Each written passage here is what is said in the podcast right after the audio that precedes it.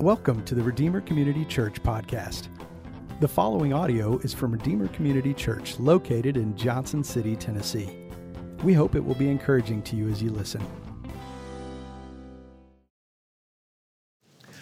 Well, today we're going to finish up our summer series that we've called This is the Way, where we've explored the way of life that Jesus modeled for us to live and to see what that looks like for us to do in the 21st century. What does that look like for us to do here in Johnson City, Tennessee? And today we're going to wrap that up by talking about his command to go and make disciples. But before we jump into the text, I want to give you a little bit of my personal background. When I was a sophomore in high school, I got really, really, really serious about my faith. My, my youth minister kind of brought me under his wing and had me do things like memorize the whole Sermon on the Mount, Matthew 5, 6, and 7, memorize the whole book of James, do a deep dive study into the book of Romans to learn apologetics and how to defend my faith. And so, like, my, my high school youth group experience was widely different than most of my friends. But I went to college and knew I was going to go to ministry. Now, my, my youth minister, my pastor, they wanted me to go to a, Christian school to get a degree in Bible, but I felt called to go to a state school. So I went to a state school and just plugged into as many Christian things as I could. Well, I asked a guy named Dusty my first year if he would disciple me. Long story short, he said no.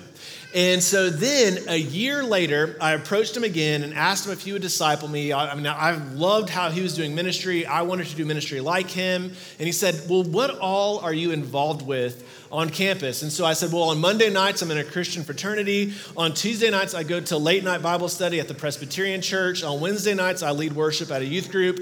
On Thursday night, I go to the citywide college Bible study. On Friday, I go to a, a Bible study called Late Night, so I'm not out at the clubs. I'm studying the Bible. Saturday, I take off. Sunday morning, I go to church. Sunday night, small group, thinking that he's going to be like, wow, you're such a good Christian guy. And he goes, yeah, you just created your own little Christian bubble. I'm not going to be another thing on your Christian calendar. If you want me to disciple you, you have to cut out 70% of that stuff. No brainer. I scrapped almost all of it to be under his wings. And for the next three years, I believe that I grew more in my faith than any of my friends who went to Bible college for three years, just being discipled, I grew tremendously in my faith because that's God's model is for us to be discipled. And so today, as we talk about discipleship, I want you guys to be thinking about how you can be discipled, but also how you can disciple others. So let's open up to Matthew chapter 28. Matthew chapter 28, the last five verses, verses 16 through 20, are known as the Great Commission and these five verses are the most important verses in all of the New Testament when it comes to the ongoing mission of the church in the world until Jesus returns again. So look at verses 16 and 17. It says, Now the 11 disciples went to Galilee to the mountain to which Jesus had directed them. And when they saw him, they worshiped him, but some doubted. Now, these two verses have always been a little bit confusing to me because here's Jesus. He's been with the disciples for the last 40 days. He didn't rise from the grave all jacked up, bandaged like a soldier from the battlefield that's found himself in a medical tent. He's not on crutches. He's not in a wheelchair. He is doing great. He's healthy as a horse, all right? So he's doing fine. And for 40 days, he's been cooking fish, hanging out, walking through walls, doing things in his glorified body. And how in the world could it come to this point where he is about to ascend to heaven where people are still doubting. It's like, I don't know. I had a friend in middle school who could do some cool card tricks. Like, like why, how could people doubt? Right? Well, there's, there's two probable things or two, two ideas of what might be going on here. One is in verse 10, Jesus says to go and tell the brothers to go to Galilee, and there he will see them. And so that word brothers, that means the 11 disciples plus more possibly. So, does that mean that there were more people than the 11 disciples at this mountain? So, yeah, the 11 disciples are worshiping, but some in the crowd, some other people are struggling with doubt. That's option one. Option two is that this is showing us that it's absolutely possible to worship God while still wrestling with doubt. And, and so, so I love that, that truth, right? That you can worship God, be a follower of Jesus, even when you don't have all of your questions figured out, even when you still have some doubts that you're struggling with, it's still possible to worship God. Now, of those two options, I don't know which one's best. I kind of 51% lean towards option one, but whether option one or option two are true, the truth of option two remains the same that it's absolutely possible to worship and follow Jesus even when you struggle with doubts. So if you're here today and you're like, man, I've just never taken that step to follow Jesus because I still have some unanswered questions, what would it look like for you to respond to Jesus with the truth that you do have? Because it's possible to follow Jesus even when you don't have it all figured out. But here's the scene the disciples are on this mountain. Jesus is about to ascend to heaven. Some people are worshiping, others are doubting, possibly doing that simultaneously. And Jesus speaks up. And Jesus came and said to them, All authority in heaven and on earth has been given to me. All right, so Jesus speaks with authority. Now, if you were to follow Jesus' life and ministry, he said things and he did things that showed he believed that him and God the Father were equals right? That they were, they were on equal footing, that he was fully God and fully man. He was God in the flesh. Now, when people heard Jesus and saw the things that he did, some people believed him, some people got really angry and mad and wanted to kill him, and other people remained curious. But now he has rose from the dead, he's risen from the grave, and that proves that he is who he said he is, that he truly is God with us, that he truly is the Son of Man from Daniel chapter 7, that he truly is equal to God the Father, that he is the, the third part of the Trinity, the Father, the Son, and the Holy Spirit. And it's Jesus in this position of being fully God, not just a good moral teacher or a moral example to follow, not being a consultant that offers advice that we can then choose to take or leave, but Jesus, as God in the flesh, stands up and speaks with authority. So he's about to give marching orders to his disciples, and he does so from a position of authority.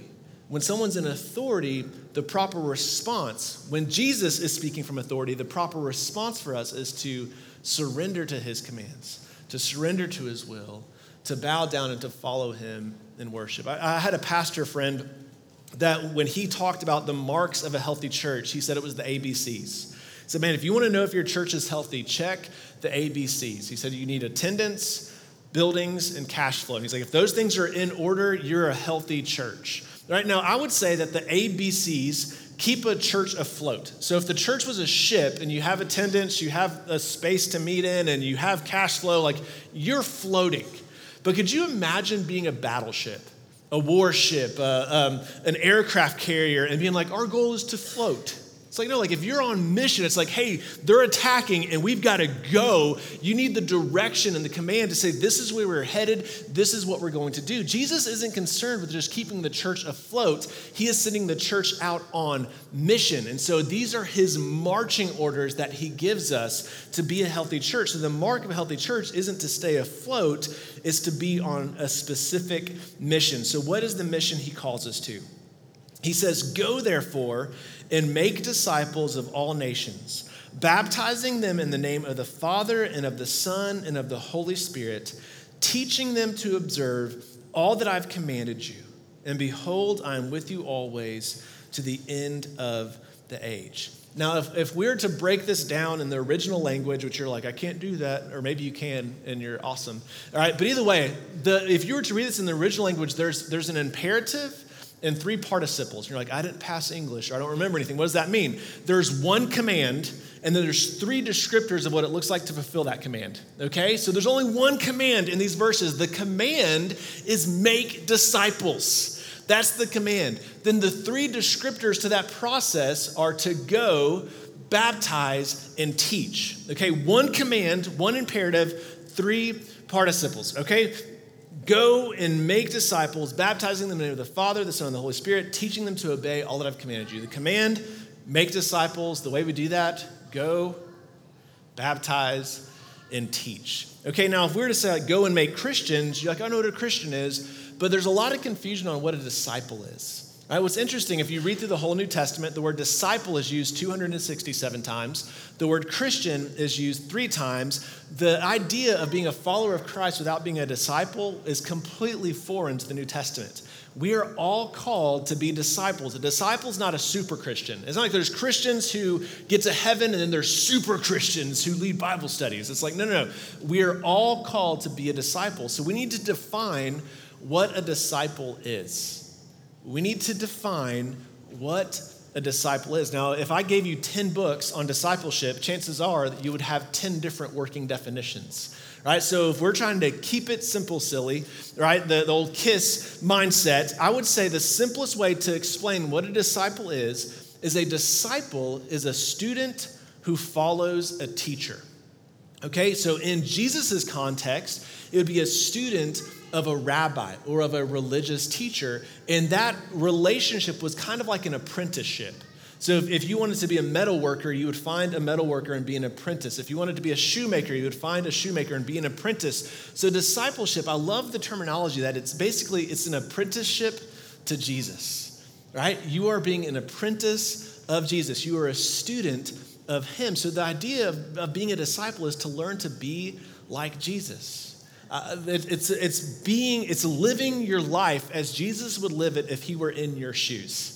Right? So think about it. So to be a disciple of Jesus is to seek to live your life as Jesus would live it if he were in your shoes. Now, maybe you're thinking, like, well, Jesus wasn't a high school science teacher. Jesus wasn't a real estate agent. Jesus wasn't a businessman. Jesus wasn't a stay at home mom. And so, like, I, I, don't, there's no scripture in here that shows me how to be a Jesus like high school teacher. So what do I do? Well, think about this um, pals.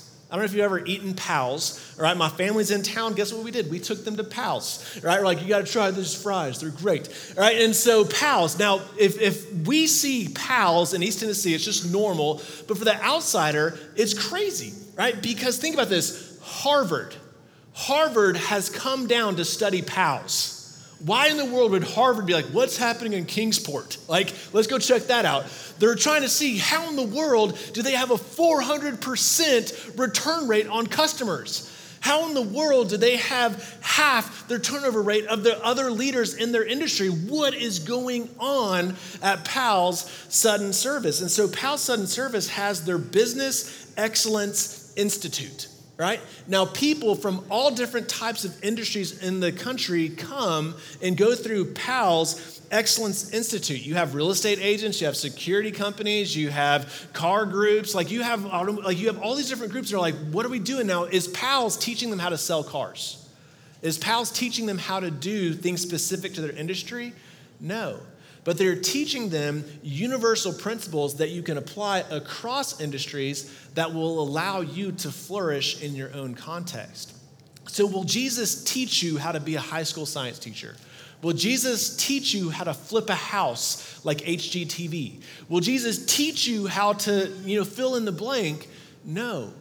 But he will give you universal principles that when you apply to your specific areas of life, to the places where God has placed you, He will set you up to experience what it means to truly be human in those areas. He'll set you up to flourish in your humanity where you are in life. All right, so we want to seek to live our lives as Jesus would live it if he were in our shoes.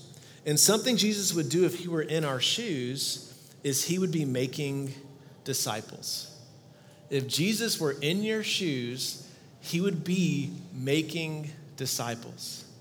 If Jesus were in your shoes, he'd be investing his life into a few people for a few years, teaching and modeling a way of life that's in line with God's design for human flourishing. Right, but we're reading about the disciples here. And there's a huge difference between the disciples and us. The primary thing being is that the disciples had just been discipled.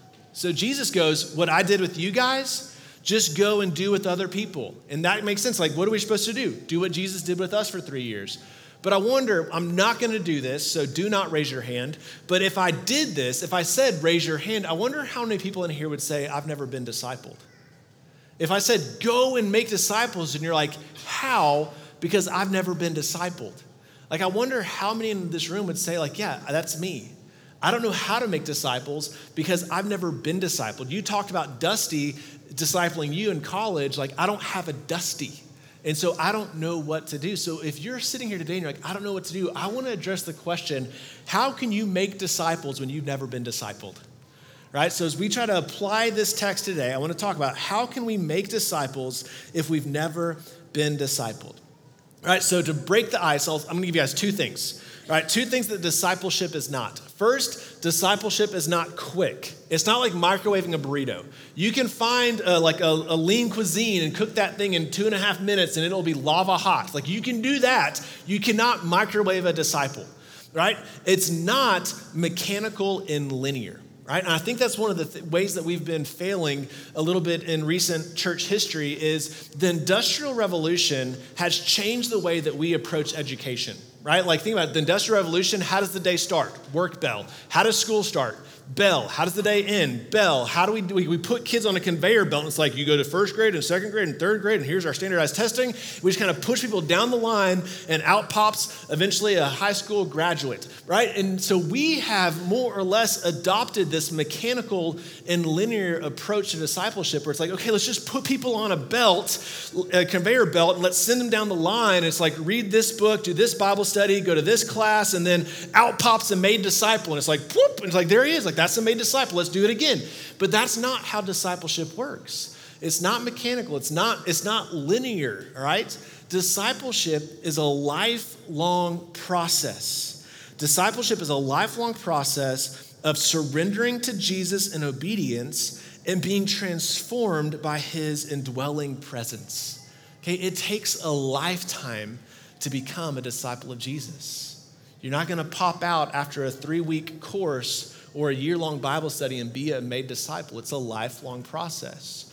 So, what I want you to know is that the church, right, we, we play a function in this, what I would say is, is organizational, right? So, there are organizational things that Redeemer does that's part of your process of discipleship. So, organizationally, what we do is we want to provide environments and they're not all going to be the same. There are different environments that might make sense for you in a season, or maybe not for this season, but for another season. But there's going to be multiple environments where we want to help you to know God, to know yourself, and to love others. And so on Sunday morning, we want this to be a form of organizational discipleship where you're learning about God, where you're learning about yourself. If you do a small group, there's a component of that that is discipleship. So there's an organizational component but there's also an organic component. Right? Discipleship is not a program. It's not something that the church does as an organization only. It's also organic. And so, organic discipleship, just as important as the organizational stuff, organic discipleship is what you're called to do as an individual. And so, as individuals who make up the body of Christ, who make up the body of Redeemer, as individuals gathered who are the church, there are things that you are called to do. And those are the three, the three things, the three descriptors to disciple making going, baptizing, and teaching. So if you're going to make a disciple, these are the three things you need to do. Three things you need to do to make a disciple. The first thing is to go. All right, he says, go and make disciples. Now, the, the command to go does not mean for you to move overseas. It's like I got to go to India. I got to I got to I got to go to Kashmir or somewhere crazy like where the world has never heard about Jesus. Like this is obviously a call to, to go far. Some people do go overseas, but the term here is best translated going or as you go. Or another way of thinking about it is as you live your life. So as you live your life with your unique wirings, with your unique placements, as you live your life, make disciples. As you live your life. So, discipleship doesn't just happen at a coffee shop. It might start at a coffee shop as a weekly meeting, but it never stays there. Discipleship right? It happens at work. It happens at the dinner table. It happens as you parent. It happens as you hang out. It happens as you road trip. It happens as you do life with people. Um, I discipled a guy for a couple of years before he moved away. And, and so we started off with doing a book study, right? Just a, a weekly set meeting. And that over time changed into us really doing life with each other. Well, he recently moved away, and the, the last season of his time here in Johnson City, I was like, man, I want to finish strong. Let's do one more book together. I was really jazzed about that, and we just couldn't work it out. It couldn't fit into our schedules. But before he left, he goes, Jeff, I want you to know something. He's like, You taught me a ton. He goes, But man, I learned more about Jesus through eating dinner with you and your kids and your wife. I learned more about Jesus through, after working out, just sitting in your garage for 30 minutes and hanging out. I learned more about Jesus when you came to my house and just got on your knees and prayed with me after that hard breakup. I learned more of Jesus when you took me with you to change the oil in your truck. He's like, I learned more about Jesus just from doing life with you. And, and man, I, I can never thank you enough for that. And that's really what discipleship looks like. It might start as a weekly meeting, but you want to bring people into your life as you live your life. You don't want them to just know the Bible, you want them to see how the Bible is lived out in day to day activities. So as you live your life, you are making disciples. So go. Next, it says baptize. Now, baptism is an external action that symbolizes an internal reality right? It's, it's a way of also publicly identifying with Jesus. It's a way of saying, I'm with Jesus. He has taken my sin and washed it away so that I could take his righteousness. I'm with him. Right? So it's a way of publicly identifying with Jesus. And if you read through the New Testament, baptism almost always comes on the heels of conversion. Now the truth is is that you very well might enter someone's life post conversion where you disciple them. So there are some cases where you're discipling someone after they've already been baptized, after they have already given their life to Christ. But this command to baptize shows that Jesus absolutely expects us to be a part of people's lives pre conversion and be a part of leading them to know who He is as Lord and Savior. So we want to be a part of leading people to know Jesus for the first time, to know Him as Father, to know God as Father, Son, and Holy Spirit, to know what it means to be adopted by God as Father, to know what it means to be formed as a follower of Jesus, to know what it means to be empowered by the indwelling of the Holy Spirit. We want to, we want to be a part of teaching people what that means, right? So go, baptize, and the final command is teach. Right? I think it should go without saying that you can't teach something you don't know. Right? It is impossible to teach something you don't know. Now, there is a huge cultural problem. I deal with this on a weekly basis with people that are a part of Redeemer, right? There is a Jesus that we want, and there is a Jesus who has been revealed, okay? Everyone in here has an opinion of who they want Jesus to be. Like if I said, what would Jesus drive? If you were Jesus, what would you drive? Some people like, pickup truck, four by four. Like other people like, nah, he'd be in Tesla. Like he'd be in a Tesla. Actually, I think he'd be in a hybrid. He'd be saving the environment while still supporting our economy through the oil industry. Like, like, like, everyone would have their opinion about who they want Jesus to be. And what happens is we can sit around and say, well, Jesus would never do this, or Jesus would do this. But the deal is, is we don't just want to follow Jesus and teach people about who we wish he would be. We want to know who he's been revealed to be through his word. So we need to be students of God's word. We need to have good Bible literacy so that we can teach people not who we want Jesus to be, but who Jesus has revealed himself to be. But here's what you need to know information does not transform people. For instance, let's say that like, I wanted to lose some weight. I was like, want to finish the summer strong. Is there any way that I can lose some weight? And I talked to a dietitian. I'm like, how do I get in shape? How do I get like that that that, that like I want to look like a person in a magazine, right? Whatever, whatever it might be. They would say, okay, Jeff, here's the information. 50% is calories in, calories out. 25% is the macronutrient breakdown. You want to have the right amount of protein, right amount of carbs, right amount of fats. The next 25%, it's just a, it's just a, a throw it in the air, like quality of food, timing of food, supplements, like all that stuff. But in all that, you've got to be consistent. They can give me the information, but my body will not transform unless I apply it, right? It's not just information, it's information plus application that leads to transformation. So Jesus doesn't say, just go teach people, go help people acquire more knowledge about me. He says, no, teach them to obey. Teach people to obey all that I've commanded you, which means the goal isn't for us just to acquire information about Jesus, it's for us to align our lives with his teaching. So we want to know God's word and teach it to others and help them to apply it to their lives. All right, now maybe you're sitting here thinking today and you're like, look, Jeff, I can't do this. Like, I, I can't go and make a disciple, even though, like, I know you said, like, even if you haven't been discipled, you can do this, and you can, as you live your life, and you can baptize people, and you can go and teach them. Like, I just can't. If you're sitting here today and your, your heart's beating a little bit faster because you're like, I'm not going to live this out. I'm going to walk out of here, I'm going to go eat some barbs, and I'm never going to think about this again. Like, if you're sitting there going, I can't, let me encourage you with one final thought. Okay, one final thought. In Matthew 28, as this gospel concludes, here's Jesus with no army, no army, no armed men, no money, no government backing, and he is sending out 11 disciples.